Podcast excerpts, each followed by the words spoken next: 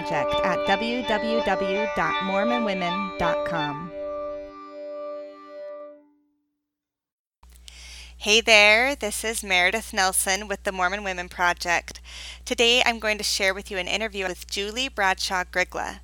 Julie is the mother of six children under five years old. She and her husband achieved their first pregnancy with the help of fertility treatment and gave birth to triplet boys. When the triplets were only five months old, Julie became pregnant spontaneously with twin girls, who were followed not long after by a baby boy.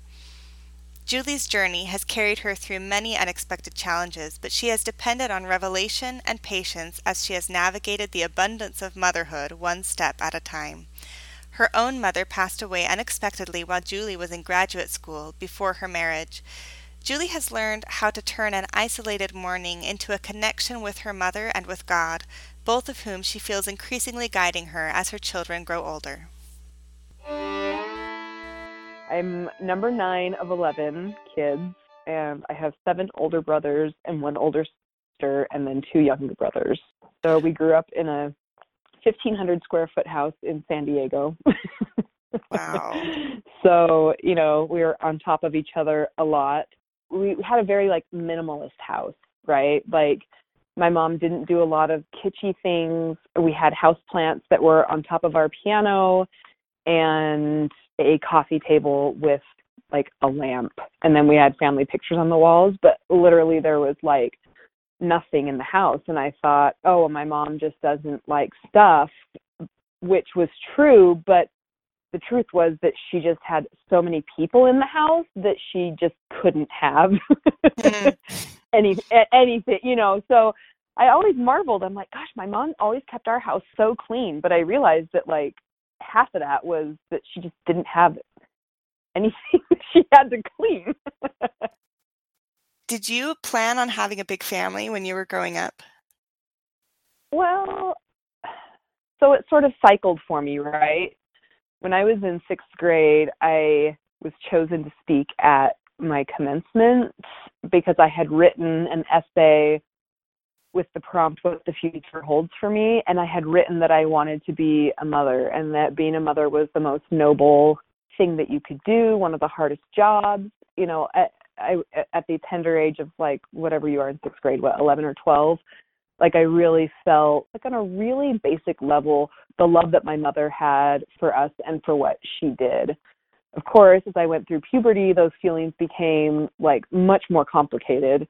I started having dreams for myself. I wanted to go to New York City. I wanted to go away to college. I wanted to do all of these things. And my parents were just not super supportive because they're like, well, why do you need to do those things? You should just want to be a mom. That's it, you know. And and it was super frustrating for me because because then because they were telling me, well, we don't want you doing any of these things. Then I started being really critical of the path that my mother had taken. Like, you know, you never did anything, and you didn't go to school, and you didn't, you know. And I remember we had it out one day. I was basically saying, I don't know, it, whatever I was saying, she took as criticism, and she said, "You know, you really hurt my feelings when you constantly are saying that you don't want to be just a mother. That's that's all I've done with my life, and for you to say that that's not good enough after I've dedicated my life to that." And it was the first time my mom had really been. It, it, I, I'm sure that I had hurt her feelings for years before then, but when she finally like told me how I made her feel, I felt horrible. Felt horrible. And I spent that was probably in my mid 20s and I had sort of, you know, decided I didn't really want to get married. I really just had all these other things that I wanted to do. And it was the first time that I had really reevaluated what I wanted out of my life. Because at that point, I had just started graduate school and I was living in DC and was finally getting the life that I had wanted that my that I had felt like my parents had denied me of. But then to have my mom sort of like rein me in it, it was just it was just an interesting turning point for me but it was complicated because I was single and I didn't have a lot of dating prospects because I was I was in graduate school full time and I was working full time and I barely had time to sleep, let alone like even think about boys.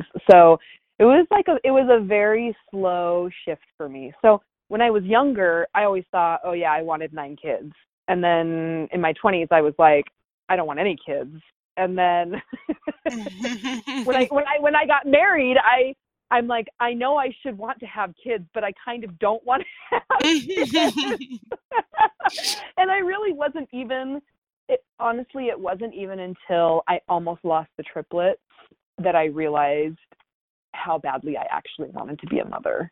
And that me saying that I didn't want kids was really was really me afraid of saying yet again that I wanted something and it was going to be denied me, if that makes sense. Mm-hmm. Tell me about your mom. You had this this kind of tricky relationship with her as a teenager, typical, right? And as a young adult, going off and finding your way in the world. And then you lost her quite young before you were even married. Yes, sorry. Um, we're coming up on eight years on the first, and even though we had, you know, we had rocks, rocky points in our relationship, we really had um, a relationship. I think that most daughters don't get to have with their moms. I'm realizing in the eight years since she's been gone and talking to friends about her and about our relationship, how unique things were for us.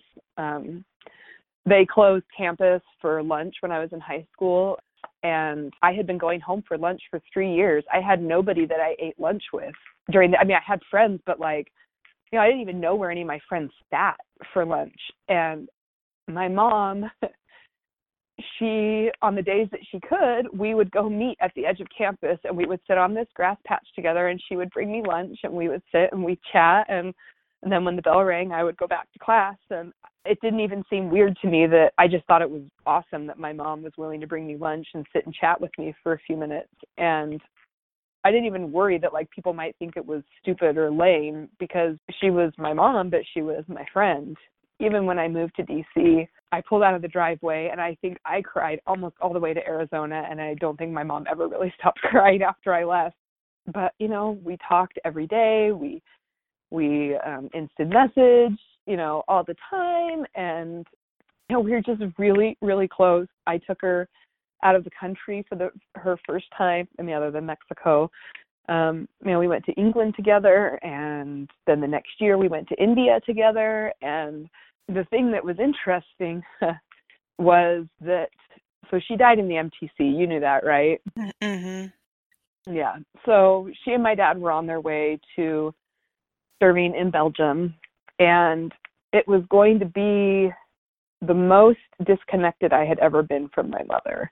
And I was so nervous about not being able to talk to her every day or even once a week, you know. I mean, this is 8 years ago like international community, you know, FaceTiming and Skype and whatever, they weren't really like a thing back then. So I was really nervous about how it was going to go.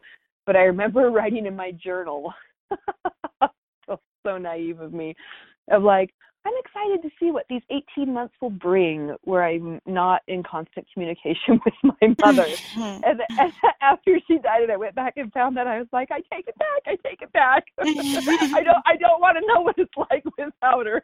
Mm-hmm.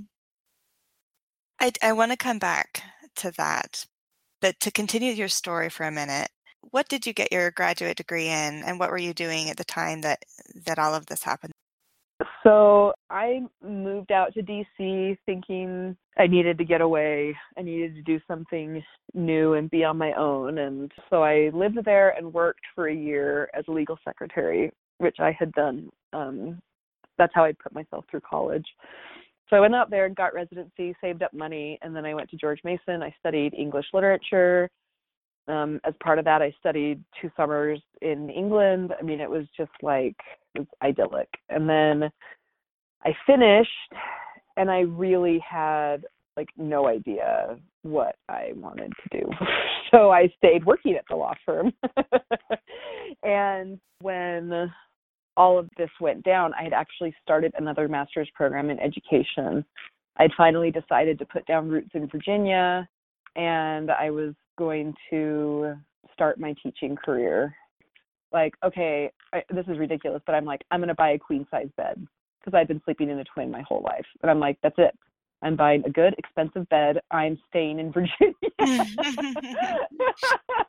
and um, so I was in the middle of that master's program when my parents left on their mission. And I had just started my second semester of coursework when I got the phone call from my dad that my mom was not doing well, that she had passed out in the cafeteria. He'd taken her to the hospital. They'd admitted her and they didn't really know what was happening, but that it was, you know, it was fairly serious. And after her surgery, when I got on the phone with her and she could, she was barely coherent, I was like, that's it. And I hung up the phone and I called my brother. I got a plane ticket and I was out on the next plane the next morning. And, and from the time that she was admitted to the hospital to when she died was only about a week, I think. Mm. I never could have married Dave without this is horrible. I could never have married Dave without losing my mom because I never I never would have been brought down low enough to seek help. And my faith was so damaged after my mom died that Heavenly Father knew that I couldn't I, he he knew that I didn't have the strength to be on my knees and ask him for help. And mm-hmm. so he sent me to this counselor who got me on the right path.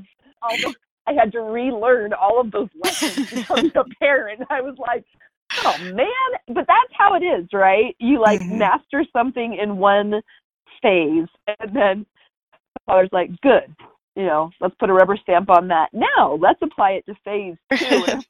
Time for your black belt. right? Yes, exactly. so tell me so let's talk about your mothering journey. It's been a surprising one for you and for Dave, I imagine. Yes.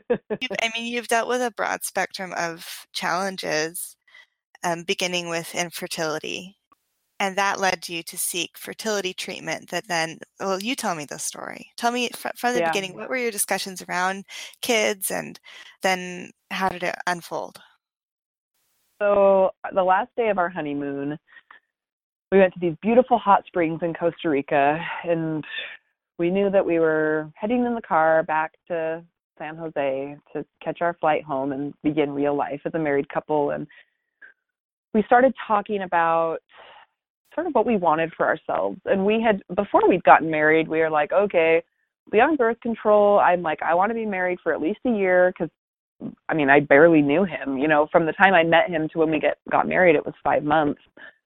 But I knew that I had, I knew that I knew him, if that makes sense. Like we knew each other, but we didn't know each other. And so I wanted time. But as we were talking, it became very clear that we were not to wait. I didn't know why, neither one of us knew why. But as we were talking, we felt really strongly that there were three spirits who were anxiously waiting to come to our home. And we were so excited about it that we were like, why would we wait? Why would we wait? And so we came home. I went off of birth control and nothing. And I was having some pretty severe abdominal pain at, at the same time, and we really didn't know. We thought I had celiac. We were taking all of these blood tests, and nothing was adding up. And I remember distinctly, I was laying there awake, and all of a sudden I realized Dave is awake next to me. You know how you can just tell, like, mm-hmm. oh, he's mm-hmm. not asleep anymore. He's awake. And then all of a sudden I hear him say, I know what's wrong with you. And I was like, hum a what? He's like, I finally put all the pieces together about why we can't get pregnant, why you're having abdominal pain, why you're having all these blood sugar issues. So he diagnosed me with polycystic ovarian syndrome. He got me on the right medication. I a lot of all of my symptoms started resolving, but we still couldn't get pregnant. And so we tried like the first round of fertility stuff, which is you know, Clomid, and we did that for six months and nothing. And so then we finally decided to see a reproductive endocrinologist. And he gave us the plan, and we followed the plan, and we got pregnant, and then I miscarried. people are like, "Oh, I'm so sorry," and I'm like, "No, listen, like we got pregnant. We didn't even think that would happen." mm-hmm. And so we took we took a month off to let my body sort of recover, and then at the end of the summer, we're like, "Okay, let's go for it." And so I took my round of medication and then we did the insemination and we turned up pregnant. I was excited but terrified. Because, you know, I had all these ideas. Like, I'm like, okay, I really, I would love to have, you know, if not a home birth, then I would like to have like a natural birth and a birthing suite. You know, I had all these ideas of like, I was reading books on like meditating through childbirth and you know it's really what I wanted. And I was supposed to run the St. George Marathon and I woke up and I was so sick. I was so sick. And I'm like, David, I'm only like 7 or 8 weeks pregnant and I cannot believe how sick I am. And he goes, "Well, let's go down to the clinic and take a look." So we went down to the clinic and we got all set up and he turns on the ultrasound machine and all of a sudden I'm like, there's two sacs. And I'm like, we're having twins. I'm so excited. I'm like, okay, this puts a little hitch in my like natural birthing plans, but we can totally do this. And he is just silent. I'm like, you're not saying anything. And he's like, um, it's not twins. And I'm like, no, I see two sacs right there. And then he focuses on the bigger of the two sacs. And all of a sudden I was like, oh no. I burst into tears. I was devastated. I don't even feel bad that I feel devastated because I think now knowing as many triplet moms as I know is like a very normal reaction to have. and Dave was thrilled. I mean, he's like, these are the three spirits we felt at the end of our honeymoon. And I'm like, I didn't want them to come all at once, you know? so we immediately got on with the high the OB, and I was getting monitored every couple of weeks. And I was made Dave promise that I could have a tummy tuck if my skin didn't go back after getting mm-hmm. so big. You know, we had all these things for him to help me feel. And then all of a sudden, I'm like, wait, I don't know if I even want to be a mom. Like, do I really want to do this? And and and I think I was so afraid of losing the pregnancy that I really did not let myself get attached. And at well, like 18 and a half weeks, our MFM said now the fluid is measuring a little bit alarmingly between your identical twins. And I had already read about twin to twin transfusion syndrome because I knew I had identicals. I knew it was a possibility. I think we got one more day of measurements and then he's like it's definitely going in that direction but until you like cross over we can't really do anything. Well then two days later i went into labor. I was at 19 weeks. They rushed me back for an ultrasound and i was funneling. And dave just was ashen because in his mind he's like we're going to lose the baby. But he didn't want to say anything to me because you don't tell a 19 week pregnant lady with triplets that like she's probably going to lose them, right? so they they go into like emergency measures. They start me on mag. They schedule a cerclage for the next an emergency cerclage for the next morning. When I woke up from my cerclage surgery, David was kneeling at my bedside sobbing, and I'd never seen him really cry like that before. And he was praying that God would spare our children. And it was only then that I knew like there was a very small chance that they would survive, that I would carry them to term. So as soon as they got me stable, they we put a love seat in the back of the minivan that we had just purchased. and Dave drove me to Los Angeles to have surgery to save my twin boys. And when we got there and they ultrasounded me, they basically said that my little Christian was about 24 hours from dying. If he if we didn't if we didn't have the surgery he wasn't going to make it. And even if we did have the surgery there was only a 50-50 chance that he would make it. So the next day we had the surgery and i spent the night in the hospital because they basically said if you can if the baby lives through the night then you will probably be able to carry him a few weeks longer. And that was the worst night of my pregnancy. Um. Because I was all alone in this Bow County hospital in Los Angeles on the labor and delivery floor where they didn't even want me and they kept trying to steal my IV. I mean, it was just horrible. It was it was it was it was horrible. And I realized in that moment, I was like, Heavenly Father, I want to be a mother. And I want to be a mother to these boys. And all night, that's what I prayed. I wasn't at a point of praying regularly yet at this point because I was still only a couple of years out from my mom's death and I really wasn't sure that like if I prayed God wasn't going to do what he wanted to do anyway. Like I you know, even though I had been praying my whole life, I totally misunderstood like the whole point of prayer, right? I mm. I thought it I, it could like if I prayed hard enough that God would give me whatever it was that I was praying with so much faith for and the next day we had our ultrasound and his heart was completely back to normal. I delivered at 30 weeks. My big boys, big boys, three pounds and three and a half pounds, they were in for in the NICU for six weeks, and then Christian was in for um he was in for eight weeks. Wow. But now they're four years old and they never stop talking, you know. So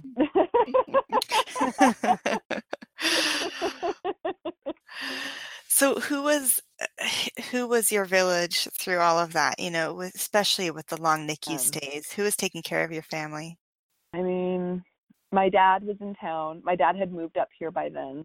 But really, I mean, I was so new to St. George and I was so bad at making friends. I guess I had I guess I had ward members that sort of cycled through the NICU. Everybody was like super afraid of overwhelming me in the NICU. And when I was finally able to go back to church, I was so weak after my C section. But when I was finally like well enough to be able to go back, they were like, "Oh, we've wanted to stop by." I'm like, "Oh my gosh, please come by, hold a baby, please, mm-hmm. please." they need to be held, and I can't hold. I, like I would hold all three of them whenever I could, but you know, it was hard. It was long, long days trying to give skin to skin and anyway so mm. then once the word got out then there were a handful of ward members that came regularly and actually now that i think about it those are like the ladies that they're my people they all had their kids all grown up and out of the house and so they had time to come and and they're still like the ladies that come over and visit and come sit with mm. us at church and I didn't realize until then that like the way that you form bonds with people is by letting them serve you. And mm-hmm. sure, could I have held all the babies by myself all the time? Sure. But it was better for me to have these ladies come and spend their time holding my babies, bonding with my babies, bonding with me, so that when I was home from the hospital and I was putting out pleas on Facebook of like, everybody's crying and I'm home all alone. Somebody please come help me, you know, and mm-hmm. they they'd show up at my front door and they'd come and hold a baby and they'd you know, send me to bed or, you know, whatever. mm-hmm. If you could give one piece of advice to the compassionate service leaders out there listening to this, what did you need them to do? did you want people to just call you up and say, I'm coming over? No, I just wanted them to show up because if they had called me I would have said, "No, we're fine. We're okay." But it was when it was when they were listening to the spirit and they followed a prompting of like, "We should stop by and see the Gryglas." I would open the door like in tears because I, things had just started falling apart and my postpartum depression was probably like a solid 6 months after the triplets were born, which was very complicated because by that point I was pregnant with the twins. mm-hmm. So you know, the first the first two years of motherhood were really, really, really hard.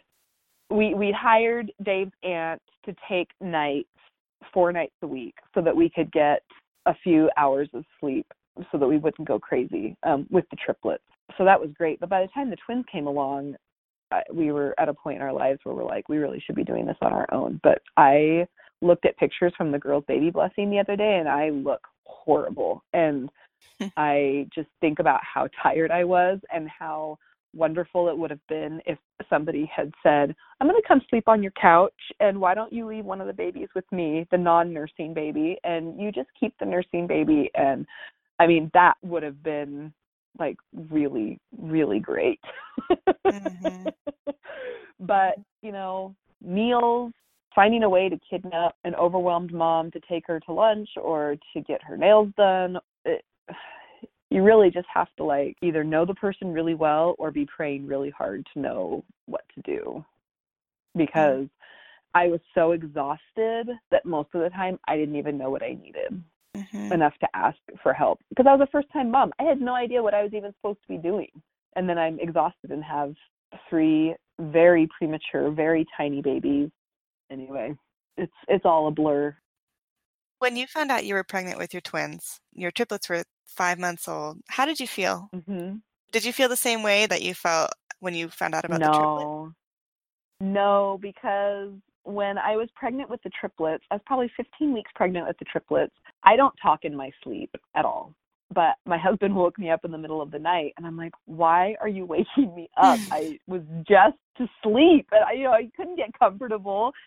And he's like, "Oh, I thought you were having a bad dream." And I'm like, "What made you think that?" He goes, "Well, you were yelling, "No, no, no." and I and I started laughing. And I said, "David, my what I was dreaming about was that we had just found out that we were pregnant with twin girls and the boys were 15 months old. And he goes honey that is not a dream. That is a nightmare. And so after the triplets were born we thought well we'd like to have one more. And it took us so it took us 18 months with fertility to get pregnant with the boys. We're like we'll just we'll just let what happens happen and if nothing happens in a year, then we'll look into fertility again. But I really don't want to do fertility because I really don't think I could handle another set of multiples, which, by the way, you should never say out loud because it's going to happen, right?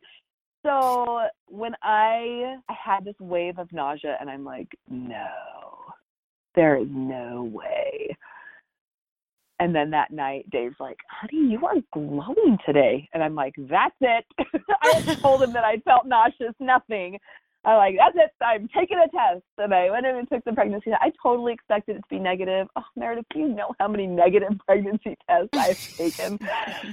and then I look down and it says pregnant. And I'm like, you have got to be kidding me. and and then I started doing the math and I'm like, twin girls. And I walked out and I handed the test to Dave. He looks at me, goes, Is this a joke? It's not a joke, honey. And he just looks at me and he goes, It's going to be twin girls, isn't it? And I said, Yep. And so we just sort of braced ourselves for it. And we did the ultrasound. It was twins. They're like, It's twins. We're like, We know. then they did the gender scan. It's girls. We know. Wow. And so I really feel like the Lord prepared us for every single one of our pregnancies because if I hadn't known way, way, way beforehand, I really would have felt like a victim, you know? And instead, I just felt God's love. You make all sorts of promises with God when you want something really bad, right? start bargaining. But we really felt like when we said in our prayers, Heavenly Father, we will take as many spirits as you have to send to us we'll take as many as you as many as you want. We'll take them because they we realize now that it it they're they're a gift from you. There is you know this is clearly out of our hands. The girls were born you know five weeks early. They spent like two and a half days in the NICU. They came home with me, and that whole first year of their lives, I don't really remember. We were adding on to our house. Dave was getting slaughtered at work. I mean, we just were in survival mode. And probably like four months into it, we were at this family reunion in Moccasin. We're like walking down the street. We're feeling like really good about our lives. The boys, they're sitting in the wagon. I'm baby wearing the girls. And I'm like, this is it. This is our family. And immediately, oh, Meredith, it was like it was like there was somebody standing next to me. It was like, Julie, there's one more. It's a boy. His name is Jonathan, no.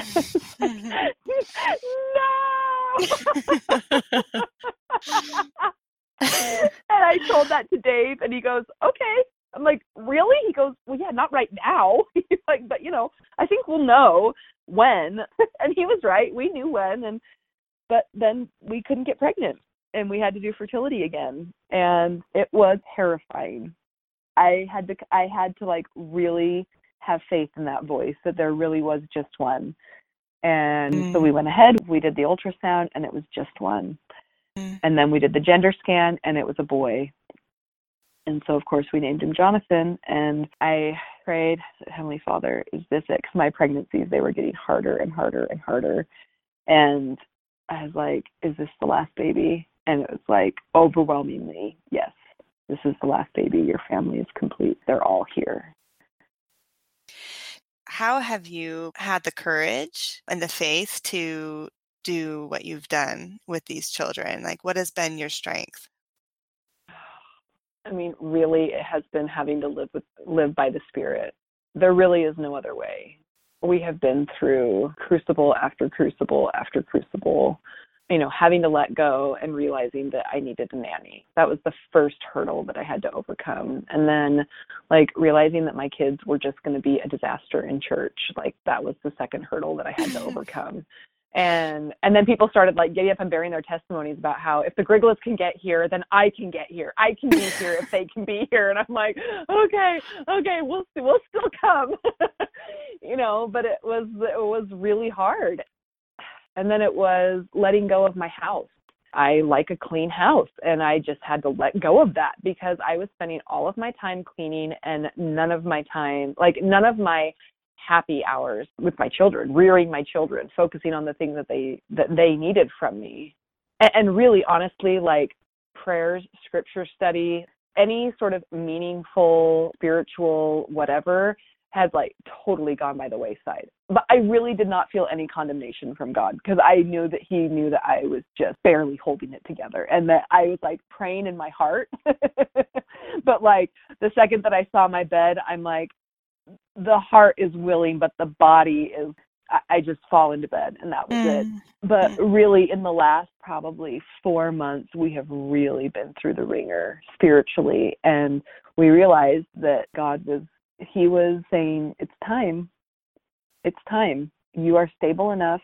You have got to stop just flying by the seat of your pants spiritually and it's time for you to be purposeful in your study in your child rearing in your communion with me because things are just going to get harder with your kids and you're not going to make it without me and you know it's a hard conversation to have with your spouse there's like a lot of resistance from both of us because it was going to require you know, growing pains and changes. But we knew, we really knew we were having some issues with the kids. And I, I just, I said, David, I don't have my mother to call and ask her what to do. And I didn't really have anybody that like that I really trusted. Margaret Nadauld was in our ward, and she was a former young woman, general young women's president, and she was probably the closest figure to my mother that I have had in my life since my mom died. Like as far as like similar parenting she had seven boys. I mean she knows like the rowdiness of a boy house. And you know so i would call her occasionally but we were just at a loss. And so we said okay that's it. We are going to hold each other accountable. We are praying morning and night we are attending the temple at least once a month we are you know we are reading our scriptures we are making the spirit a priority in our home it has wrought miracles. I pray in the morning and I get on my knees, and I don't even know which kid is going to float to the surface that day. But the second that I hit my knees, it's not the same as having a prayer in my heart. I am coming to the Lord in humility and waiting for Him to tell me which one of my kids needs me the most that day and what they need from me it has been remarkable. I mean, I don't think I've yelled at my kids in two weeks. There's just a different feeling in our house. And I feel my I feel my mother near. I know that my mother is teaching in the spirit world. I know that she is busy doing other things, but I also know that there is nothing in this universe that could keep her from being the ministering angel to her children. Once I stop with the narrative of my mother left me, my mother is not here, I'm all alone, and instead started the narrative of my mother is my ministering angel. And if I will listen, she will tell me what I need to do. I mean, everything changed. I mean, I don't feel overwhelmed by motherhood. I feel tired because I'm engaged and and mothers are tired, but I don't feel the crushing like inadequacies of being a mother. I don't feel the loneliness. I feel sustained. I have finally gained a testimony in the last few months of what it is I'm really doing. Well, Julie, I think that's a really wonderful spot to end the interview even though I would love to like delve ah. into what is life like. let me let me just let me just tell you this. Dave and I have coined the term industrial parenthood. so when when we had six kids in diapers, if one kid got their diaper changed, everyone got their diaper changed. If one kid was eating, every kid was eating. If one kid was taking a nap, every kid had to take a nap. and that was just the way that was just the way it is. And it was the only way to make it work. People were like, Wow, you guys are like you guys are efficient and we're like, We are a machine. and that is and and we've had to like individualize things more the older they get and that's where heavenly father was like okay now that they're not like all babies now that their personalities are showing through, you really you really got to get it together. You're going to need my help. so so that, that that's really where it's come in. But like it really is just an assembly line. Everybody get everybody wears the same thing. All the boys wear the same thing. All the girls wear the same thing. I do laundry twice a week and everything gets folded into sets and I don't care if that's not the shirt that you want to wear. That's the shirt that's in the slot for Monday, you know? when you can start folding your own clothes, you can wear whatever you want. so that's that's basically what my life looks like. The the message that I just in closing that I would want to pass on to mothers who are struggling with their purpose, with where is the glory in the puke and the poop and the days without showers and whatever you have to give your life over to a life of consecration. Like you really have to gain a testimony that like this really is God's work and glory and that it could not happen without us. To bring to pass the immortality and eternal life of man, mothers have to exist. And mothers have to teach their children and teach their children the gospel, but also teach them to say please and thank you and to recognize that they're probably going to fail like 50% of the time, but they will get there. but you really like you really have to take the long view.